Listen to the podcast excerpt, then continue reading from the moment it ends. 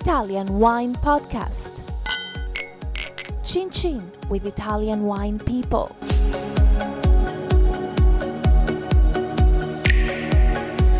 Hello, my name is Monty Waldin. This is the Italian Wine Podcast. My guest today is Paul Mabray. Paul is described by industry insiders as a digital futurist. What are they talking about? Well, that is the rumor. I'm I'm the guy that sees around the corner and what's going to happen next for the wine industry, and uh, tries to bring that technology to the wine industry to help them succeed. Okay, so what is going on now, and what are your predictions for the future? Yeah, that's interesting. Um, there's um, a lot more e-commerce than we've ever seen in the United States market, and social media is being used in ways that are helping the wine industry leapfrog centuries of uh, bad regulations, or not centuries, but decades of bad regulations. So yes, amazing new tools and technologies to, to catalyze it. So you're talking about, about regulation. You're talking about selling of wine. That's you? right. Yep, I am in the United States market, so that's where I'm particularly an expert in. Okay, so where you have this um, three-tier system of importer, distributor, and final seller, with a you know retailer or a restaurant or whatever. That's exactly right. It's a mess. So how can you? What is the reality now, and the, what are the challenges now for producers in that specific American three-tier system, and what opportunities do you see arising for them in the future? Well, I think market access is uh, clearly a problem. I mean, there's 200,000 wineries in the world. In the United States, there's 700 wholesalers, but there's really only five to 10 of any meaning. So you, you have 200,000 producers trying to go through five to 10 wholesalers. It's just, it's not sustainable. And that, you know, the market pressures will break that as they have done in every other market. So when you say break it, you mean that there will be more distributors that will, will found themselves, that will create themselves, that will buy themselves a, a, a phone connection and an internet site and a little brand name and an office somewhere and start importing and selling wine? Or, or No, I think the internet. work? I think the internet. You know, nature finds a way. I think that all of the great innovation that's happened has been disintermediation. So there'll be some tech company, a business-to-business platform, or wineries going straight to consumer using techn tools. They'll be leveraging the, that technology to access the customer directly or to jump over the wholesaler, and that's uh, inevitable. But aren't wineries often terrible self-promoters? I mean, I, I live in Italy and finding Italian wineries that have coherent, just even a coherent website with a with a link that works or a phone number that somebody's actually going to pick the phone up with, isn't that just a, a nightmare? It is the plague of the wine industry, and it exists in the U.S. as well. But I think we're more avant-garde, and we're teaching the world there's a different way, and, and that's why I'm here in Italy to, to kind of share those insights. So, how can digital help in tangible ways? Either a wine producer in a foreign country, as in country outside of the USA. Sure. How could it help a producer within the USA, and how can it help consumers and producers link whether the buyer, the end user, the drinker actually has some kind of contact or knowledge of the wine that he or she is about to buy or has bought? That's a lot of questions. Yeah, yeah, I'm sorry about That's that. all right.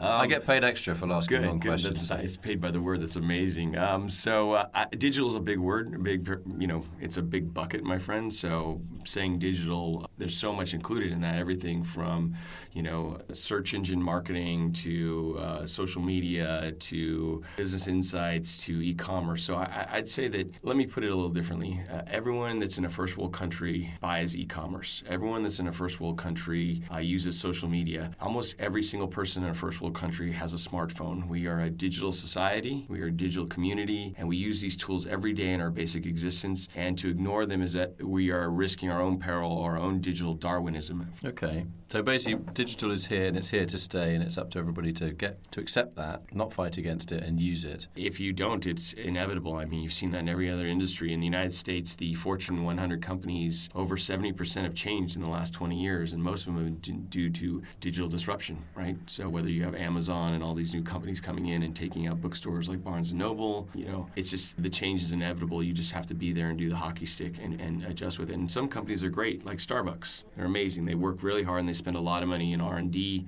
They spend a lot of money testing new things to learn about the customer. And as a result, they're very successful with, they were the first ones to implement mobile payments and speed up getting a cup of coffee, right?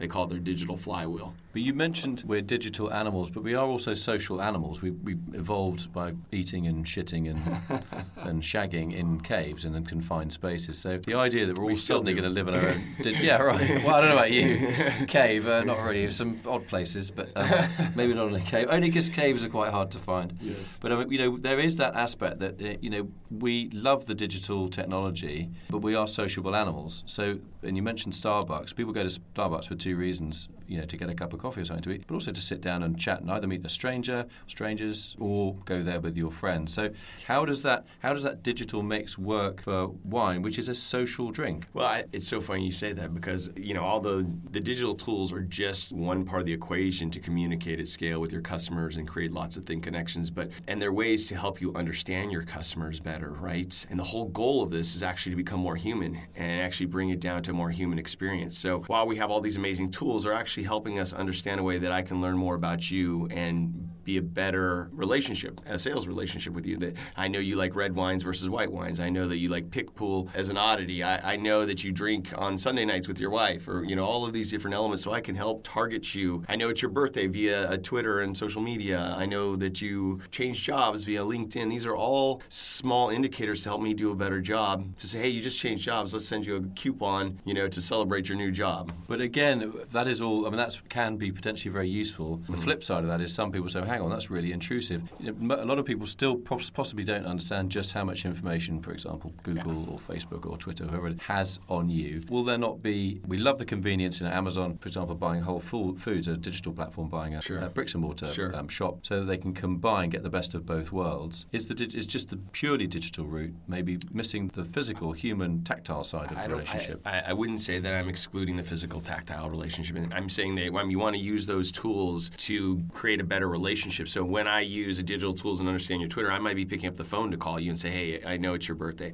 I may be compiling a mailing that goes to you that says, "Hey, it's your birthday." I'm, I'm using these examples, but these are like very basic. It's not it's not one bake, but the digital amount of it and the ability to use that data, the ability to use those tools, whether it's email marketing, whether it's text, and get them in your phone. Uh, it's whether it's um, social media targeting, where you can say, "I want people that look like you and act like you," because we can tell that through algorithms. So I can find more of you, and I can get more, more relationships of the people that I think like. God, I'd love to see the algorithm about me. really scary. so I mean, when you when you I mean, how do you work? Do you actually go and pitch your your stuff to wineries in person? How does it work? How do you make money? How do you survive? Yeah, yeah. So I, am I'm, I'm a software CEO. Um, I founded two software companies, one called Wine Direct and one called Vintank. Uh, wine Direct was the first ever e-commerce platform for wineries, and what I mean by that is whenever you bought wine from a winery, that software powered it. So you go to Mondavi and you'd buy the wine, and that Vintank would be on the back end, right? So that was a way to help them do a better job and get in. Uh, Vintank was a social media management platform. So anytime anyone said anything about wine on Twitter, Facebook, Instagram, Foursquare, whatever it was in the world, I would route those conversations to that winery like a phone. So they, they knew that that customer was calling on that phone. That phone may have been called Twitter or that phone may have been called Instagram. And they could choose to respond or not because I felt that they were missing out on these amazing chances to talk with customers. How did you get, I mean, how did you get the knowledge to develop the software? You were born in Washington State. Yes, I was born in Washington State. My parents moved uh, to Napa when I was very young. Were they tech techies? Uh, yeah, my dad is. He's, he's he was an electrical engineer, so he'd bring home a computer, and I got to nerd out. And my first job uh, when I went to college at UCLA was with a man called John Wright, uh, who founded Domaine Chandon USA. And he saw me working on my laptop. I was uh, managing a restaurant going on my way to, to, to, college, and he said, Hey, what are you doing? And I said, Oh, I'm working on these uh, equations in Excel and uh, trying to figure out my cost ratio. And he goes, Oh, you're, you're a smart kid. I need a sales guy in LA. And I, I needed a job. So I, I, I said yes, but I, uh, I was a horrible salesman, and I knew it going into the job. So I actually programmed my own CRM, customer relationship manager. So it would tell me, by the way, hey, Paul's been to uh, uh, this restaurant twice, and uh, they bought two cases. They like cigars. So really simple CRM, right? But it was enough to make me the best sales guy in the region. Suddenly, the best sales guy on the West Coast, and then vice president in 2023, uh, I think I was. Um, and then I went to work for uh, Niebaum-Coppola, the winery, because I wanted. To, I went to film school, so I wanted to get back into film. But I loved wine. I loved the money I was making, and I worked uh, directly for the CEO Erle Martin, who was great. And he, he kind of made me his skunk works guy which is uh, Skunkworks, which is uh, you start these little projects that are supposed to become something amazing, right? So you write the business plan, your operation. I got to work on the ERP system, enterprise, uh, uh, the big the big software that worked on the back. I got to work on sales, and then he gave me this really ugly project back then, which was called a wine club, and no one liked to do wine clubs back then. And I was like, oh man, I don't want this job. Okay, but the wine clubs back then, man, people were hand keying in credit cards. It's ridiculous, right? And, and, and they had sheets of paper who the wine club club members were. It was it was obscene, and so I called. I, I went to a, a, bookstore. Yeah, no, it's serious. I went to a bookstore, and uh, the guy that wrote SQL for Dummies, and I called him. I said, "Hey, I need you to program a wine club processing software, and I'm going to build a, a wine club about experiences, not just about wine." And we were the fastest growing wine club at the time. I think we went to like 3,000, 6,000 members in six months. It was just it was obscene, right? We had to make a non-wine wine club because we were not prepared of how fast it was growing. And then I became a dot communist like everybody else. I joined WineShopper.com, which was a big uh, online sales thing, which merged with Wine.com, and uh, they both, in the end, they they bellied up. So I rode the Titanic all the way uh, to, into the water. Did, what went wrong with those two companies? I mean, that wasn't your fault, though, was it? No, no, no. I was. They raised four hundred million dollars. I was, um, you know, one of four hundred employees or something like that, and you know, it was no way my fault. I was a young kid. I drank the Kool Aid. I thought we were going to sell every bottle of wine on the internet the day it turned on, and the day it turned on, it's like one, two.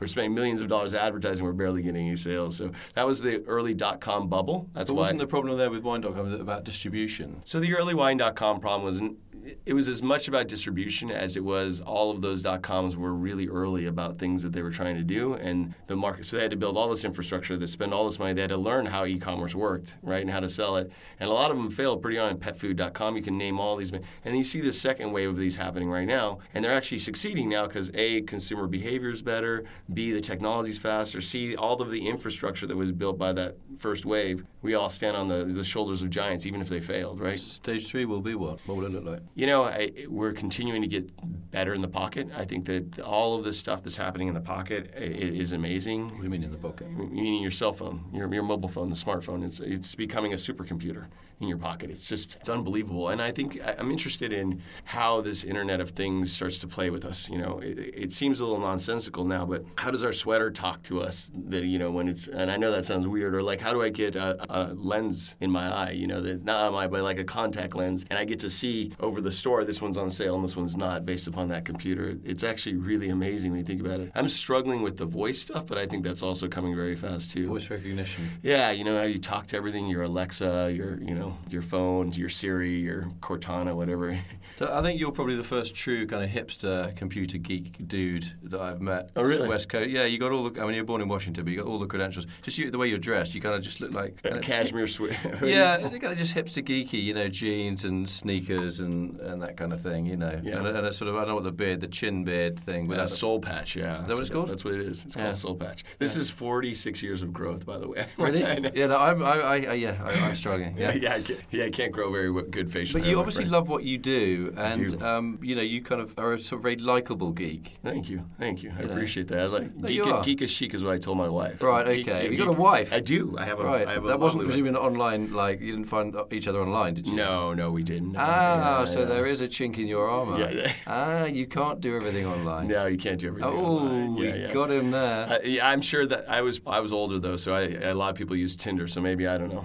I don't, but yeah. I so. don't want your wife isn't going to listen to this. No, you did use Tinder. I did not. No, I don't. I don't, and I didn't. Yeah. Right. Okay. We're gonna we're gonna put that. Move on. the- on. Yeah, put that one. We'll put the- that on the deposition. um, I mean, you do make it sound inevitable and convenient and easy and sensible, and anybody that has any kind of uh, two brain cells is going to accept your view, the futurist, the digital futurist's view of the future. What could go wrong? What could possibly go wrong? Where are the fault lines? The fault lines are actually our industry is the last industry to not be changed by the internet. It really is. It's actually the wine industry. The wine But industry. isn't that because wine is heavy and fragile and subject to regulation? No, it's because we. There's a lot of factors to it actually. Snobbery, Uh, fear. Fear is one for sure. Tradition is another. Life, the life cycle, how we think of it. You know, we, we, we, we operate in years, right? We, we're annually, right? And we're, we're an annual thinker, and not, and not in a bad way, but it, we wait for harvest. It goes through that process, right? We, we live in a very competitive set. I mean, it is the most competitive consumer goods product in the world.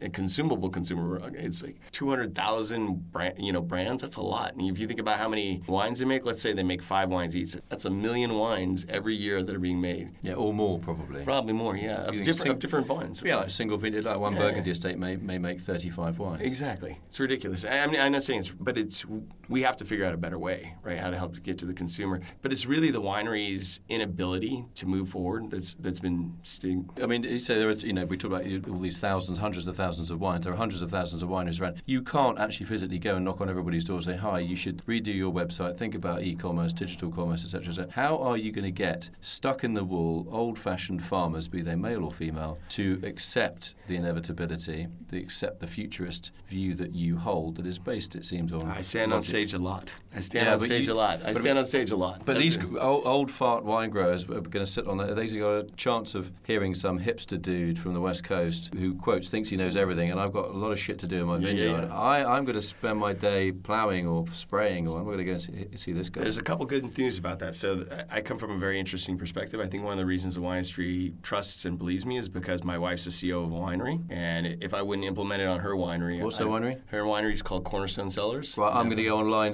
when this interview's. If I can't order at least four cases delivered within four hours, I'm calling you back and we're going to redo this I will. interview. I will get you some wine. I, I, I, no, no, no, no, not allowed to do. That's cheating. You got like. But I, I, I have to convince her to change too. She's a traditionalist as well, so I have the same challenge at home. So I get practice at home a lot, and then get to you. Do you like have a fridge where it tells you your tomatoes are going to go rotten in 2.3 We have a lot of 60 smart home stuff, yeah, but not Oh, like what? Loo roll? The, the beeper goes off like the loo the, the, in the John. The loo roll needs changing. So we have a couple of those. The dash no, button. you don't. Seriously. we have a couple of those things that like that. Yeah, we have. Do you have any kids? Yeah, we do. We have four children. Yeah, so you obviously, obviously, the kind of contraception app didn't work No, in your it- case, did it? Or it did work actually. You know, the timing was right. You know, you're measuring the time, right? or it did work, right? The Glow app did work. Is that what it's called? Yeah, it is called. the What does that mean? It's it's a it's I a can it's a woman's app that tracks all of her stuff. Yeah, Yeah, luggage and o- and ovaries. yeah, everything. Yeah, So- Fantastic. Right. Well, that's a. That's it. we're done- we're done now. Yeah, we have actually got the Italian Wine Podcast has got a sort of medical division, and we'll we'll just spin that one off to that one. Good, okay. Paul, it's been great talking Yeah, to you. amazing, brother. Thank you. um, I'd like to get you back on the show again in a couple of years to see how things are going and see if your vision is coming true. And I think it probably will. It Um, has so far, though. and some of us um, traditionalists. I only got a smartphone about three years ago. You're, you're, you're, You, you, you looked with a look of horror on your face. You did. I mean, did. I really. did. I totally did. I, I, I was like, wow. My- none of my friends could believe it. I can't believe it either. Yeah. You're like using a computer. You got a great Mac, and you're like. you know, I had a Mac in '94 or something, '95. So why didn't you want a smartphone? Because I'm a stubborn. I just didn't think I needed one. Okay. No, I just didn't think I needed one. Do you I like it? Now that you have one, are, are you feel Yeah, but it's fucked my eyes up. I mean, you know, you, Okay. I mean, yeah, but it is useful. I mean, if you're, you know, you're late, you can call somebody and say, "I'm going to be late, darling." You know. or if you need the, any information, you have the Library of Alexandria in your pocket. Right. There's okay. that. Yeah, that is that is true. No, well, what you make, what you say makes sense. Um, but I'm a, I'm a classic example of a reluctant adopter, and when I adopt, I, I probably go for a hundred. They're called laggards. It took me ages to get. I only got my. my um, I had film cameras until about four years ago. Really? Yeah. I loved film cameras. Yeah, I me still too. love. I like. I But- like the feeling of them. And I thought. I would hate a digital. And as soon as I sent my first photo off to a magazine as a digital, I thought, oh, this is why didn't I do this before? Yeah, it's so much easier. I don't have to go to the post office, queue up in Italy four hours at the post office to send Oh. a photo, get it printed. And, Oh, yeah. No, so um, I, I get I get where you're coming from. I'm a luddite. You know what a luddite I is? do. I do. Yeah, you just got to give me some tips next time on how I can look more hipsterish. You look hipsterish. Do you reckon? About? Yeah, I think Do I? you look totally hipsterish. I got a Yeah, shirt yeah. on. You don't wear shirts. Hipsters don't wear shirts. do No, they? but it's untucked. You're laid back. You're relaxed. You got like the good like gravel. Stubble. Yeah, yeah, the stubble. It. Yeah, I want to. What's that beard thing at the bottom of the chin? Soul patch. A soul patch. Yeah. S O L E. No, soul like in soul music. Oh, as in okay. Yeah, like as in, as in R and B and soul All right, I'm music. gonna- right? Yeah, that's. All right, this is, uh, I just want to say um, thanks to my guest today on the Italian Wine Podcast, Paul Mabray, the digital futurist. He's also an expert on facial hair. We'll do a little bit more about that I can't wait to do that one, on the next show we do together. It's been a real pleasure talking to you. I've learned a lot. my brother. Thank you so much. Thanks a lot for coming. Thank you, brother. Follow Italian Wine Podcast on Facebook and Instagram.